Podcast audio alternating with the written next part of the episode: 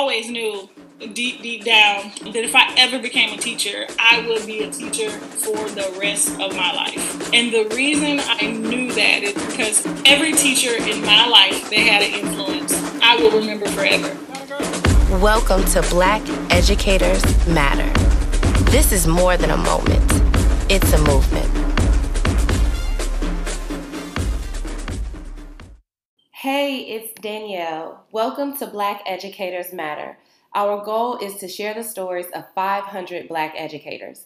We will celebrate the impact and achievements, learn from the lessons and challenges, and highlight the important roles that educators play in all of our lives. I'm excited to welcome today's guest to our show. As a do now, please tell us your name, your role in education, and answer the question why do Black educators matter? Hello, I am Crystal Higgs. I currently serve as an assistant principal at a middle school. Um, when it comes to Black educators and why we matter, um, it's mainly because it is very important for Black children to see educators who are professionals, who have overcome challenges and difficulties in their lives, hardships, or even just Black educators that they can connect with. Because oftentimes, students have a difficult time identifying with some of the individuals on Facebook because they don't look like them or they're possibly not from their same communities. And as a result of it, when they experience hardships or struggles, or even when they just need to grow in regard to their achievement, they don't feel comfortable enough reaching out to the individuals around them. And most importantly, our children, black children, need to be able to see individuals who they can, you know, aspire to become like. Absolutely. Where are you from? I am from Florida.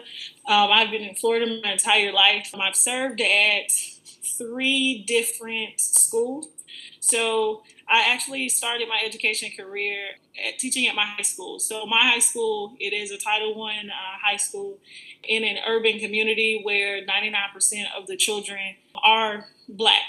Uh, when I say black, I don't mean just American black. We have a lot of Caribbean students from Jamaican to Haitian to different Caribbean islands. And after graduating, I had decided to go to uh, the University of Central Florida, which is you know predominantly a, predominantly a you know white institution. I would sit in classes and I would hear in the education classes conversations about black students and their achievement and the achievement gap and the absence of black educators and I would just sit there and you know oftentimes I was the only black student in the room and I'm like man and I just listened to the way that they talk about the community as well as the schools in the community and I decided that I wanted to go back to teach at my high school for two reasons. Number one, to be a, source of support for the students there. Um, and number two, so that I can kind of change a little bit of that stigma that that came with coming from that neighborhood or graduating from that school. So I spent, you know, 10 years there in various positions. Um, at which point I then, and once I became an assistant principal, I moved over to a different Title One school where it gave me the opportunity to just connect with a different culture where now I was in a situation where 80% of the student population was Hispanic. And once again, it was very similar to my first experience at my high school because you know Hispanic people they come in all shades, all shades of brown. So it was very interesting to see the diversity here there. But one thing that I noticed, especially now transitioning to a non-Title One school, is that we don't have as many black educators. So oftentimes in all of these settings, when I would start at a new school or start an initiative there or just begin working, I would see the you know brown the brown faces. They kind of gravitate toward me um, in my in my various positions and roles because they are seeking uh, individuals that they can connect with. Going back to you sitting in your college classes and you kind of being the only person that looked like you in that space, what did you? What were they saying? Just to kind of like be a fly on the wall, except you weren't a fly on the wall. You were a whole, full, present student that had to sit through this. What were they saying? Well, it was, you know, I, I will tell you that I do try to compartmentalize a lot of those things. So mm-hmm. it's a little okay. But um, as I was sitting there, I know I would usually choose to sit, seat up front, and then um, they would start to mention just, you know, how in black schools, they lack educators who are competent and who are highly qualified. And as a result of it, the students continue to fall behind. They have all types of challenges that lead them down very negative paths. And when they were beginning to talk about those things, I'm like, man, that's my school. Whoa, I, am not exactly certain if that's how I felt about my teachers in, in, in high school. So it was really going back to the fact that in you know urban schools and black schools in particular, we don't have qualified educators, and that kind of hit me a little hard because I, you know, being a product of one of those schools, I felt as though my educators they cared about me, and that's one thing that kids will remember all the time. That they cared about me, they supported me, and it was always uh, in order to grow me ac- academically as well as you know as a human, socially, emotionally, spiritually. It was a you know one stop shop there, and I'm like, wow, they're they're really talking about the fact that our, our kids are in lack. It's amazing what they deem as qualified. it's, it's because because a person because we talk about that. So I'm in Illinois, and in Illinois, um, in charter schools, they can have a certain percentage of the teaching staff not have to have their teacher licensure. So in public schools, all of the teachers have to be licensed or certified. In charter schools, up to 25% of your of your teaching staff doesn't have to have a license. So it's a lot of like conversation around qualified versus not qualified. Because I have seen some educators who are licensed be pretty poor educators. And I've also seen some educators who do not have a license be great educators. Absolutely. That's a very that's a great perspective, Danielle. Because you're right they and we I saw that working in you know a Title One school, and of course now with the comparison working in a non-Title One school with you know a high number of minority children versus you know not as many, and we had a lot of support in regard to tutors and different organizations that would come in and help us. For and when they would come, we would have some of those individuals make pretty much better connections and build stronger rapport with those students and can have, get them to actually do the work. We had some teachers in the classroom, although they were licensed, they they wouldn't be what I would call qualified in order to you know make an impact, influence, and to grow students. Because ultimately, we are there for kids. We are there for students.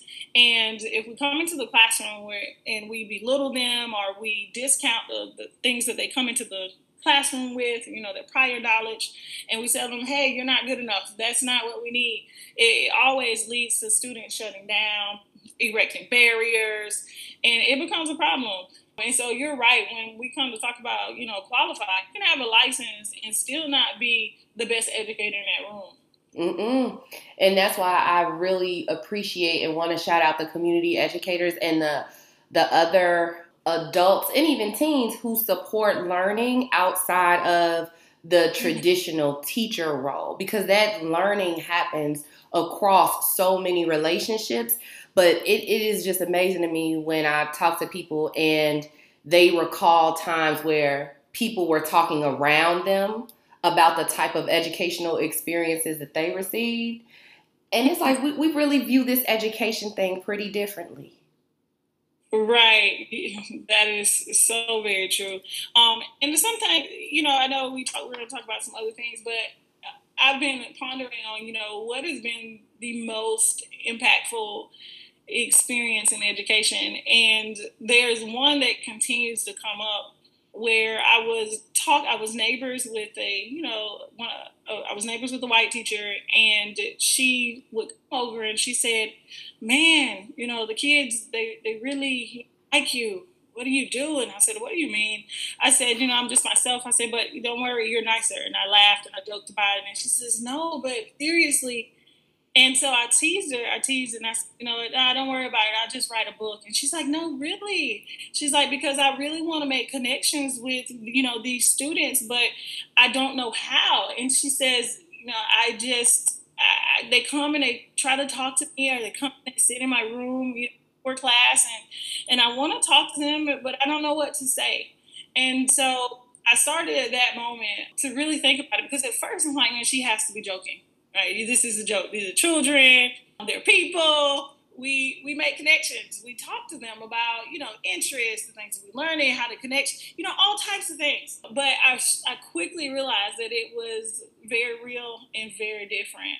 It's actually a reason that I it was that same that same teacher that encouraged me, or should I say, motivated me to put together all of the student statements that I got at the end of the year, like students write letters and things. Same teacher, she brought me about eighty different letters from kids that they they choose some prompt that where they say uh, write to a teacher who's been helpful to you this year. So she came over with about 80 or so letters. And I was like, whoa, she's like, they all decided that they wanted to write to you. I told them that, you know, they should write to other people. And I said, okay, no problem. So I started looking at the letters and just some of the things that the kids were saying. And I said, man, these are things that I just organically do that other people are, you know, struggling to make connections because of a lack of cultural reference. And I took all of those remarks and I, I structured uh, a book called Connecting with Students because I realized that in that moment that it was a, a, true concern from a lot of educators who are not black. Um, and that's another reason why black educators are important. Our kids are trying to reach out and connect with educators in their world, and they're not always successful. Not because lack of them trying, but because the, the teacher on the other end doesn't know how to fortify those connections. Ooh, the power of the connections and the relationships. And I guess that's not something that they teach you in school, huh? uh, maybe now they do they had at some point they we're now shifting into culturally responsive teaching. So I would hope that at the university level they are realizing that they need to to incorporate that into the curriculum. And even still, you know, even with that textbook class that they're going to create, it's something that just at the school level as well as the district level, we need to work on developing a, a stronger process for making sure that there's a system in place for teachers to learn how to make those connections. Because just as a TED talk from Rita Pierson says, she says, you know, kids don't learn from people they don't like. And there will be some kids who are just they're gonna they're gonna come to school, they're gonna do what they have to do, just like research says. And then there's other kids who will shut down on you because they don't like you. And they won't do work and they think that they're hurting you when in turn we know that ultimately it just it hurts their situation. But in their minds, that's that's not what's happening. They're like, I don't like this teacher. She doesn't understand me. She's always treating me wrong. You know, all because that connection is missing. And we we build connections through shared experiences. And they're not always uh, crafted at the classroom level or the school level or the district level for that matter to ensure that our kids are in a safe space where they feel connected so that they can learn and thrive and to also just make the attempt to connect with them as humans like you know just not even trying to go into the racism that happens well just the white supremacy culture that we deal with on a day-to-day basis. If you see a kid coming into a room just hey you know it's it's not like it's it's not a foreign language or anything. I mean unless you're like a foreign language teacher but it's not something that is abnormal. You've had relationships and conversations with children. That's what led you to this space.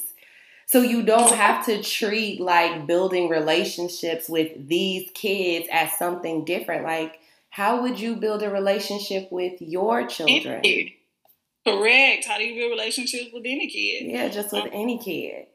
So, taking all of that into consideration, so you went back, you taught at your old school. Shout out to you going back to your. So, what's your neighborhood? The neighborhood that you came from, that you grew up in. What's that like? What are the demographics like?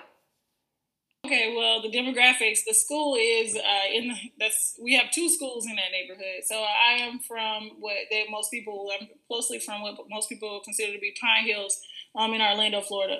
And in Pine Hills, I grew up off of a street where it was, of course, we had the projects on the street, and then we had some other apartment complexes along the lines.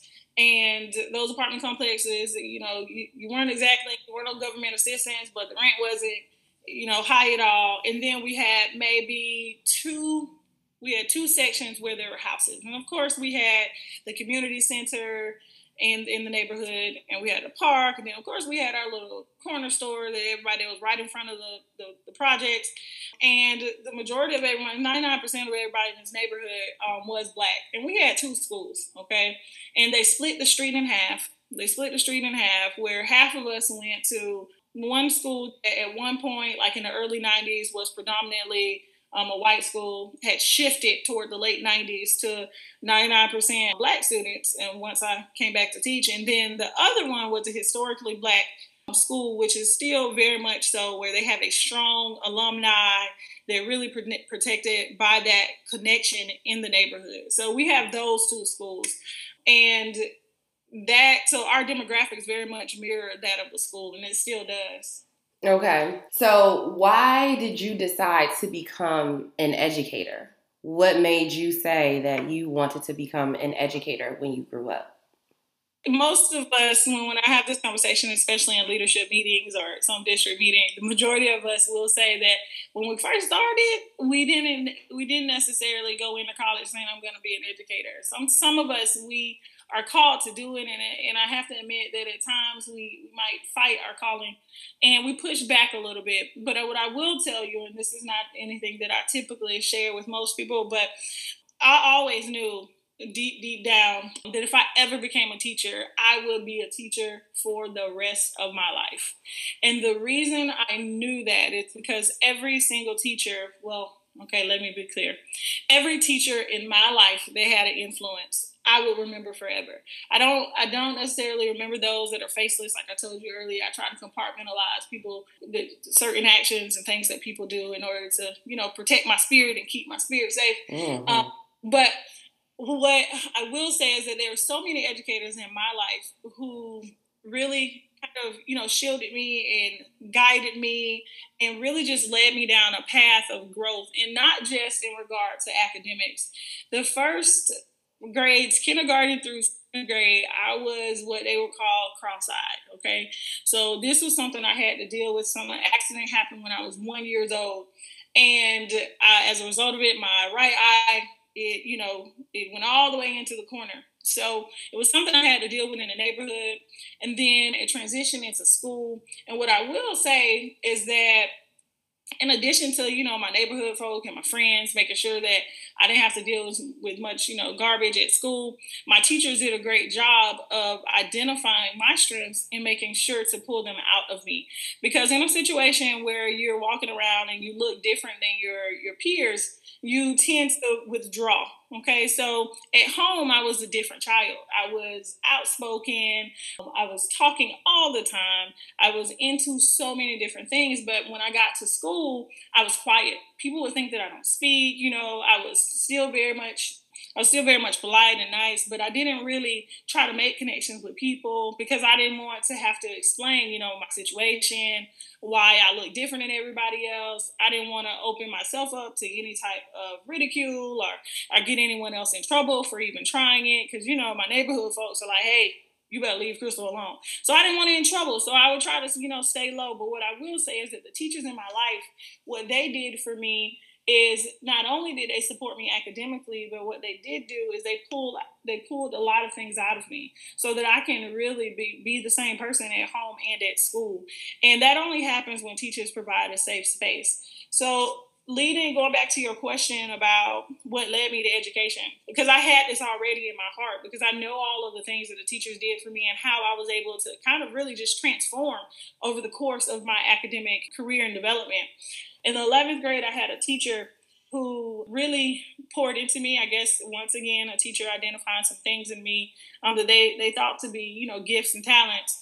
And she started to me to enroll in uh, different teacher programs. Like she wanted me to get into junior achievement, which at that time was uh, teaching elementary students. She encouraged me to uh, get involved in Big Brother, Big Sister.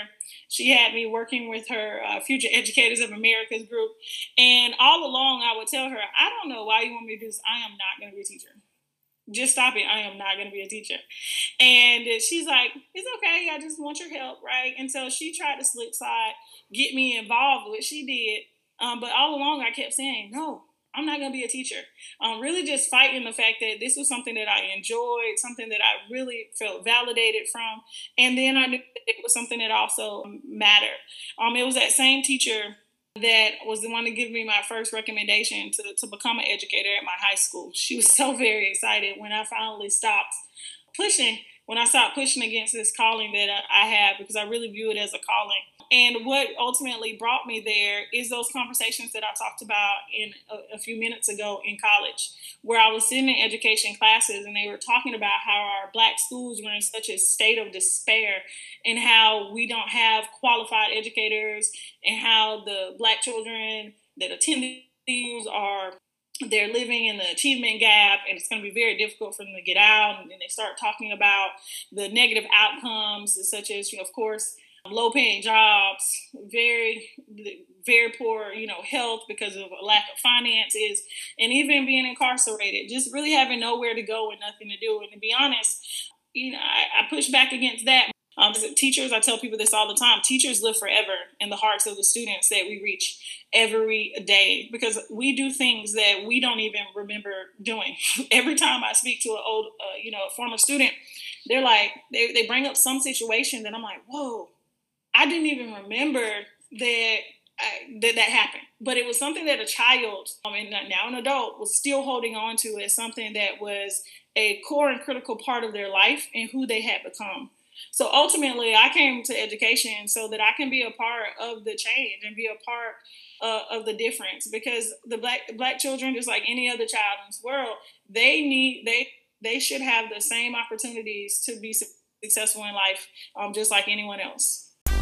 Thanks for tuning in this week. Now, a word from today's sponsor. What's up, everybody? I am Blake Nathan, the CEO and founder of the Educate Me Foundation. I want to invite all my HBCU students majoring in education and my current HBCU educators to the 2021 HBCU Teachers Fair held on January 27th. We will have DJ Envy in the building hosting our celebrity panel on the state of the black education. You can register today by visiting www.edcomhq.com or visit www.hbcuteachersfair.com. This is just one of many stories, and we want to keep the conversation going.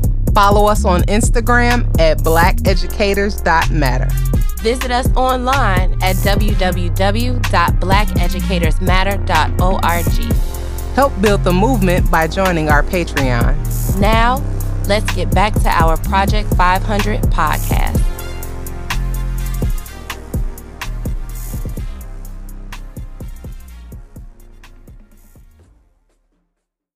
Your story makes my heart happy for multiple reasons. But one is that you realize now as an adult, so many times for parents, when they don't understand the experience that their kids are having at school, when they get calls from the school saying, like, your child did X, the parent or family is like, well, my child wouldn't do that. My child's not like that. But if your child is not feeling safe at school, the bubbly, happy child at home might mm-hmm. be shy and withdrawn and isolated at school. But when you have adults at school and teachers at school that protect you, you know, like that make that school a safe place for you, in addition to like finding that light in you and encouraging you to find that light in yourself but making school safe for you emotionally i i just my soul felt good hearing that because you said it perfectly. Teachers really do live in the hearts of their students forever. They really do. and what I, and that's real important, Danielle, because I am I have always been as even as a very little girl protective protective as many of our students are um, of my parents, especially my mom. So if I experienced anything at school, I was reluctant to share those things, not because we didn't have a great relationship, but because I wanted to protect her in a way. It's really strange. I didn't want her to be hurt by it. I didn't want her to be angry or upset or to worry more about me um, when we had other things for her to worry about.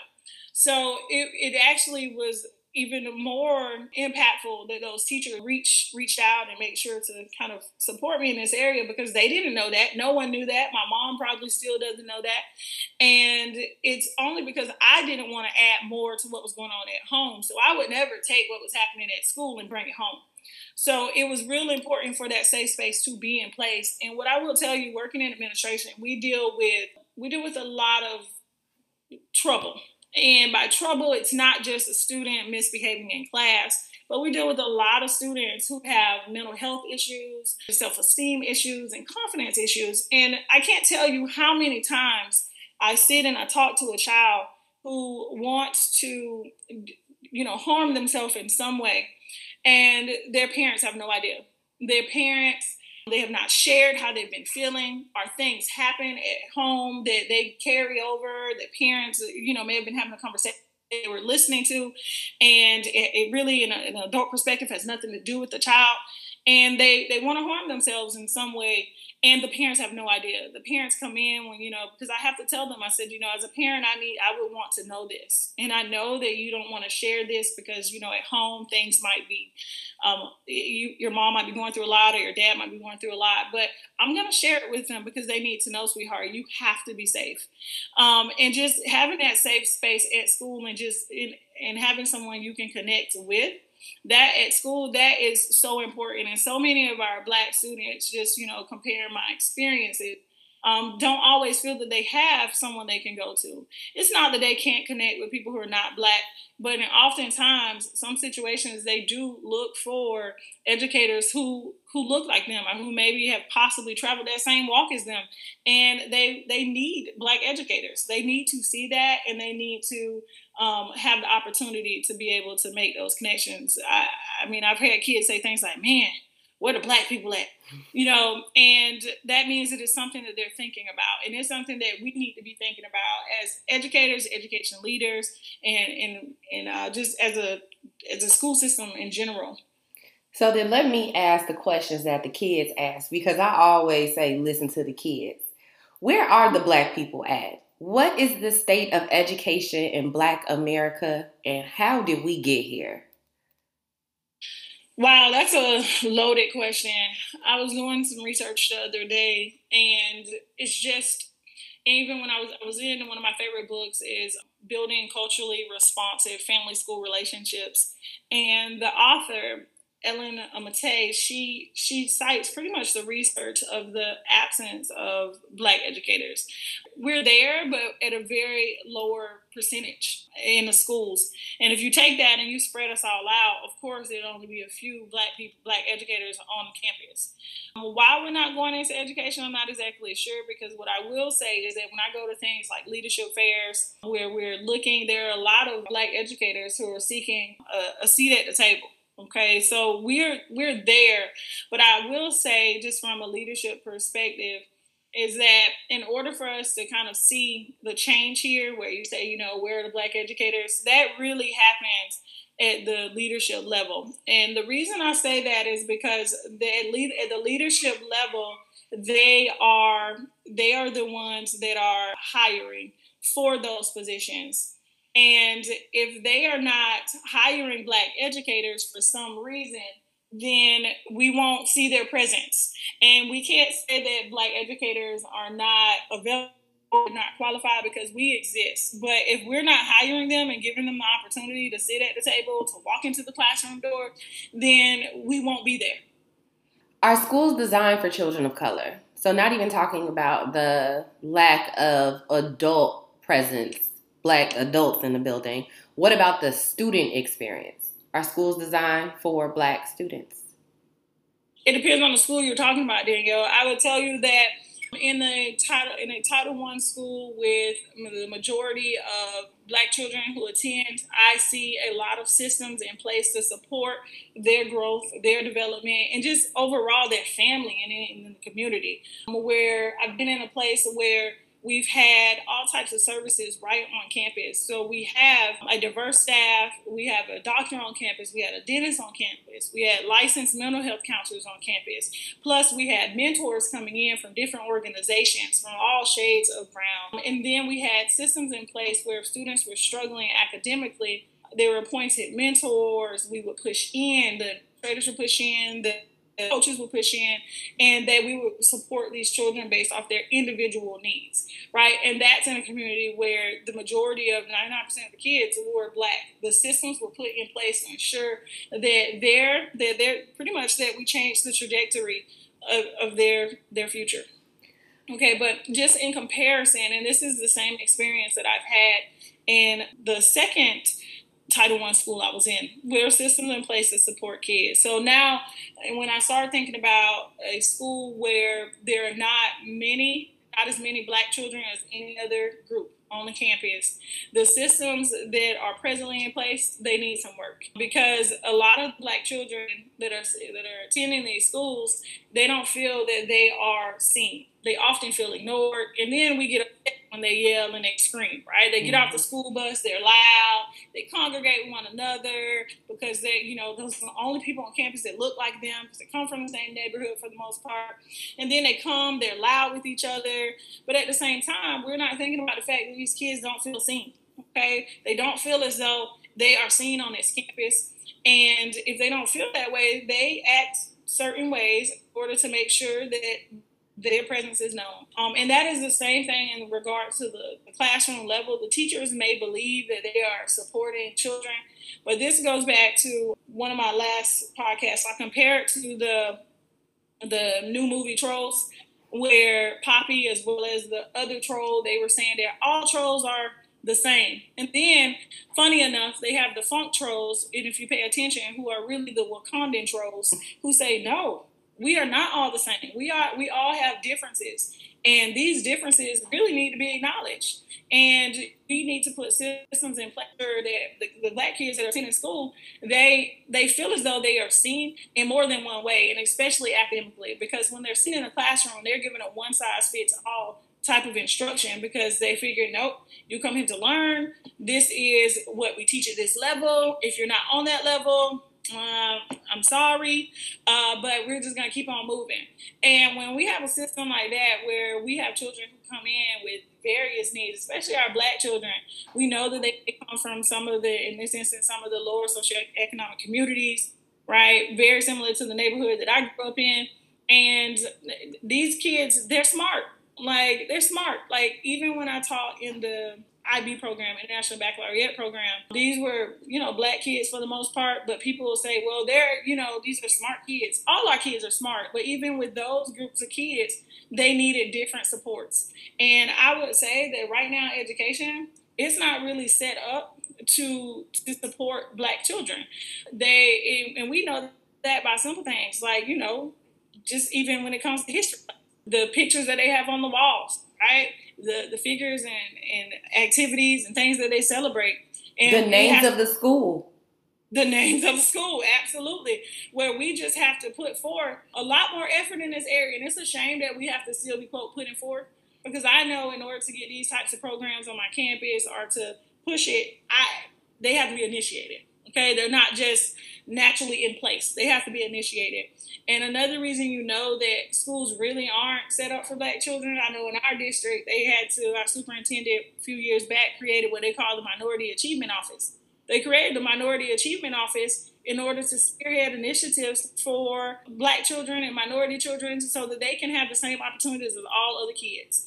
And that, it, that gives them access to different programs and different opportunities and mentoring that get them in careers such as like engineering and math and all types. But if without access, the school without access, they will never be able to thrive and be and be as and be as competitive as their you know counterpart.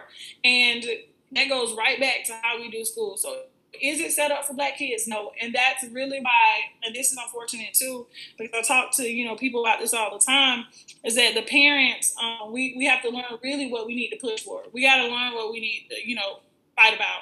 We need to learn what things we need to hold them to the line about versus, you know, some of the small things, uh, you know, like a, a cell phone. Because at the end of the day, if we get hit in education, that's going to be that's going to be damages for generations generations. You mentioned your podcast. Tell us about Classroom Chats and what led you to create that.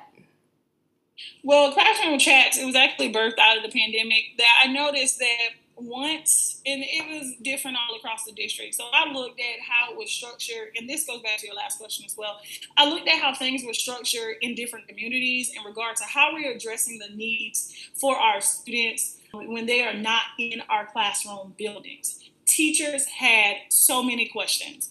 I will tell you that our children, our black children, they went uh, missing. They went MIA on us, and some of them are still missing. And the only thing that I keep thinking about is we need a way that we can support teachers in supporting them. And because there's no reason that we should lose 70, lose contact with 75% of our black children. That's a problem because this goes right back to our generational generational damages where yep. This, yep. this will be something that we'll pay for as a community for a very long time because our children cannot be reached. So that got me to thinking about just different organizations. And I began to think about how teachers sometimes operate in a silo where we go into our classrooms, we close the door, and we do whatever we think we need to do for our children. And there are a lot of questions. One of my favorite quotes comes from Zora Neale Hurston. There are years that have questions and there are years that answer them. So my focus when it comes to classroom chat is re- classroom chats is really just to be able to provide a safe space for teachers to be able to voice questions, concerns, to really just build a community where resources funneled so that teachers can ask the question, throw it out there. I can address it. Other educators can address it, and we can give you support, not just you know by just saying, "Oh, why don't you do this?" Right? Yeah, we can give you advice, but just having a place where you can get resources and be tapped into things that you're going to need in order to help students. That that is a very important place for teachers. And I know that at the district level, I know that at the district level they have instructional coaches, but instructional coaches they they work for the schools and they their time is limited. And I wanted a place where teachers can be able to reach out regardless of the time and the place so that they can get these st- strategies and tools in order to reach kids effectively and in a, in a timely manner. And this this collaboration is just one example of why we wanted to create Black Educators Matter so that we could have this global ecosystem of Black educators to just create the space to be unapologetic and celebrate and highlight every single black educator that has influenced us everybody that is in the role from in the classroom in the school working at a community partnership where, wherever you work in the space. All of us to just be able to get together and be like i see you. I see you. Yes. Absolutely, Danielle. And it's really too. It's my hopes ultimately. Like I start every episode by saying, you know, it's my hope that I fur- I help you further develop your teacher identity, because as teachers we continue to grow. We evolve every year. When, when we've decided that we are no longer growing, we're no longer eligible to be in a position.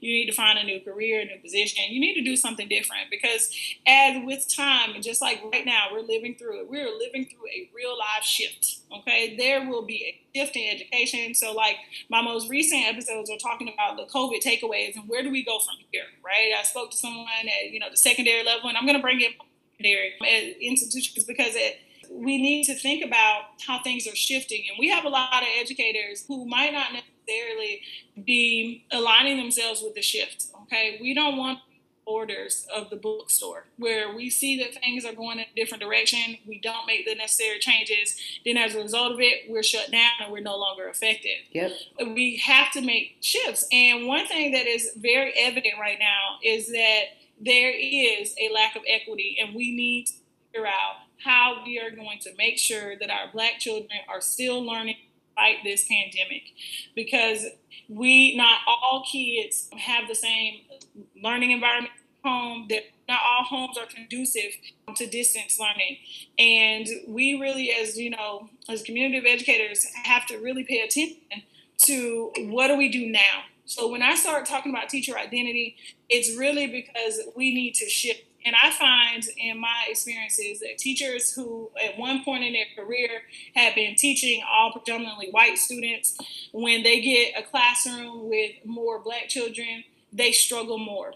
And the reason that uh, some of them are struggling more is because they are not taking the time to shift with the demographics in their schools, in the community, in the needs that are there.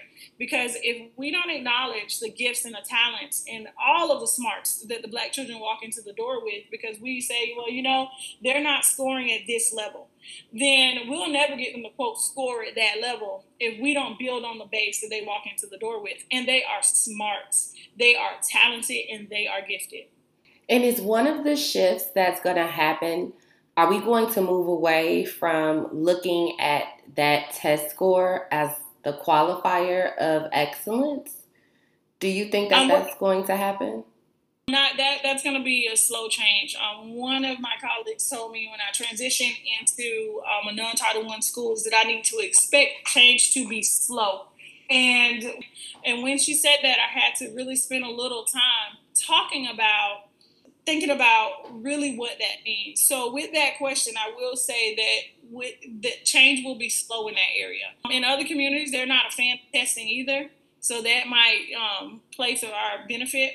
But as of right now, I know only one state, at least from what I heard a couple days ago, I read a couple days ago, only one state that has petitioned to throw out uh, the test score, test score for even next year. Even though we all threw them out this year, only one state has even petitioned to throw them out next year. And I think that maybe eventually we may get there, but I think that's a long time coming. Where can we connect with you for classroom chats and just for any other educator that wants to connect with you? Well, you can connect with me, of course, on Facebook. On Facebook, there's a Facebook group called Classroom Chats, and right now our membership is growing. In addition to that, I'm on, I'm on Instagram, Classroom underscore Chats. Of course, I can be reached at my website at classroomchats.com. So, and if they want to reach out uh, via uh, the podcast, I take messages and questions on the podcast. That's going to be at anchor.com forward slash classroom chats.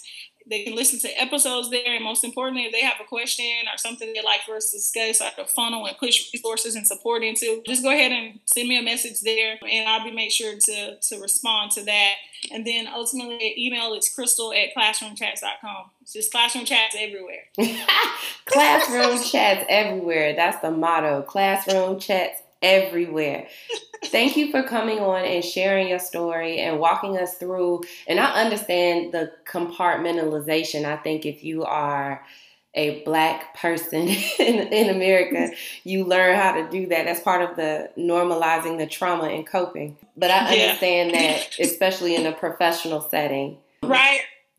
Have to know when to compartmentalize and when to pull out and when to put it in. Uh, just because you know I have to take you know my mind space. We take in a lot, and there's a lot of trauma that um that we we experience a lot of trauma, unfortunately, especially now with you know the BLM and uh, COVID all at once, all at one. And I'm, I'm really concerned even about the kids. So I just have to work on protecting my mind space and my safe space and moving forward towards change. And that's one way that I do it. I wonder, do you do affirmations? You mean personally? Mm-hmm. No, ma'am. Because Um, your was- the way that you start your podcast to me sounds like an affirmation that I think almost every educator or especially every every teacher should say. Oh wow, no, not at all. Not, I don't really. I pray a lot. They laugh at me about it at work because you know I have to. Uh, in addition to compartmentalize, I pray a lot, but I don't do affirmations. But thank you for that feedback. No, because I mean, can you say it again for us?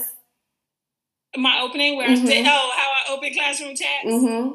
Oh, well, I say, well, uh, the way that I say it is I say, you know, welcome back to Classroom Chats with Crystal, where my focus is on helping you further develop your teacher identity. That's, I think that might be the version that you're talking about. Yeah, like you helping you develop your teacher identity. I think if everybody stepped into the space, understanding who they are, that helps you check your bias. It helps you understand, you know, what you need to focus on, the pieces of you that you need to elevate, the pieces of you that you need to silence. Like when you understand your teacher identity, that's how you can shift to mirror the demographics in your classroom. You're absolutely right. One of my favorite things, now that you bring it up, because I, I spend a lot of time reading as well. I pray, I read, you know. And one thing that I read, one of my favorite um, authors is as an instructional coach, Elena Aguilar. And one of my favorite things is her section on core values, understanding your core values. And one of the best exercises is after you've established what your core values are, when you go into a meeting with your teachers or with anybody for that matter, with a parent, when you walk out, you need to evaluate whether or not your behavior in that meeting align with your core values. Come on. So, So it is, and that's something that a lot of people don't always spend time identifying and, and walking in. And it's very it's very much the same when it comes to teacher identity. When i did a presentation at the leadership fair it was on identifying your core values so you know who you are as a teacher. I didn't want people to think i was being condescending when i say helping you further develop your teacher identity through question and answer. Um, the reason that I, I didn't want them to think was like hey I know who I am, right? But when we start to actually ask that question about values and who you are as a teacher, most people have to pause. Most people, some people like, well, you know, I don't know. Well, I don't know what my core values are in my classroom. You should. And I'm not talking about your rules and your procedures for your kids, okay? I'm not talking about your pillars of success for your children. I'm talking about you as an educator. Who are you? Because you're right. If you know who you are, you align all of your behavior, your practices, even lesson planning, contact with parents, interaction with students, all of that goes flows right into who you know you are. And, and, and if you know you're growing too, you'll know that you're deliberately working on certain things in order to shift that part of you know your identity. Mm-hmm. Do you have any black educators that you would like to thank? All right, black educators that I like to think. Well, there there are a few, but what, there are a few that pop into my mind right away. The first being um, Kenya Nelson Warren. Kenya Nelson Warren is a black educator. She was one of my teachers in high school. I came back to teach. She actually took the time to share her lesson plans, to coach me, to really, she really reached back. And what I will tell people all the time is that she's continuously coaching from the sidelines, and even now as an as I'm an assistant principal, she's still coaching me from afar. We are not even in the same school, although we're in the same district. She still reaches back for me, right? If there's something that you know she needs, that she knows that I need to learn or to grow and develop in, she's she's sidelining that, making sure I get all of it. So when I became an assistant principal, one thing that I did that night was thank her. I said, you know, thank you so much for reaching back for me, um, because it's so important, especially as Black educators and Black, you know, women educators, that we reach back for one another. And she has helped me in every part of like my life, in every part of my career. Um, so I am so very thankful to her. The second Black educator that I would like to thank, who also I sing the same note, would be my old high school principal. Okay, she started off as an assistant principal.